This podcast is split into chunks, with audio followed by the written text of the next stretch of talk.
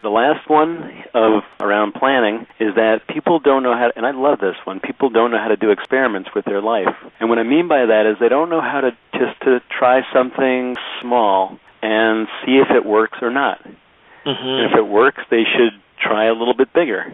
And if it doesn't work, they should use that feedback to change their plan. But usually what I see people do is they try these, they go all in or they try these monstrous, they invest a ton of money and they try some monstrous thing Mhm. and it fails and they've used up all their resources.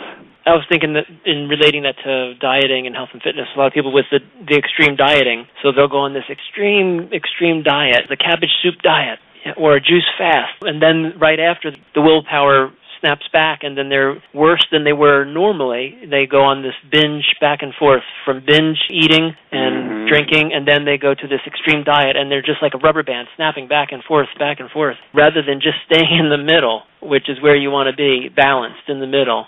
So anyway, and again, I talk about that in other interviews specifically about dieting, and so everybody listening, as a member, you have access to all the the archived issues, and you can go back and listen to other interviews and programs we've done about that. But just made me think about that. Such good advice and that's exactly what I was talking about.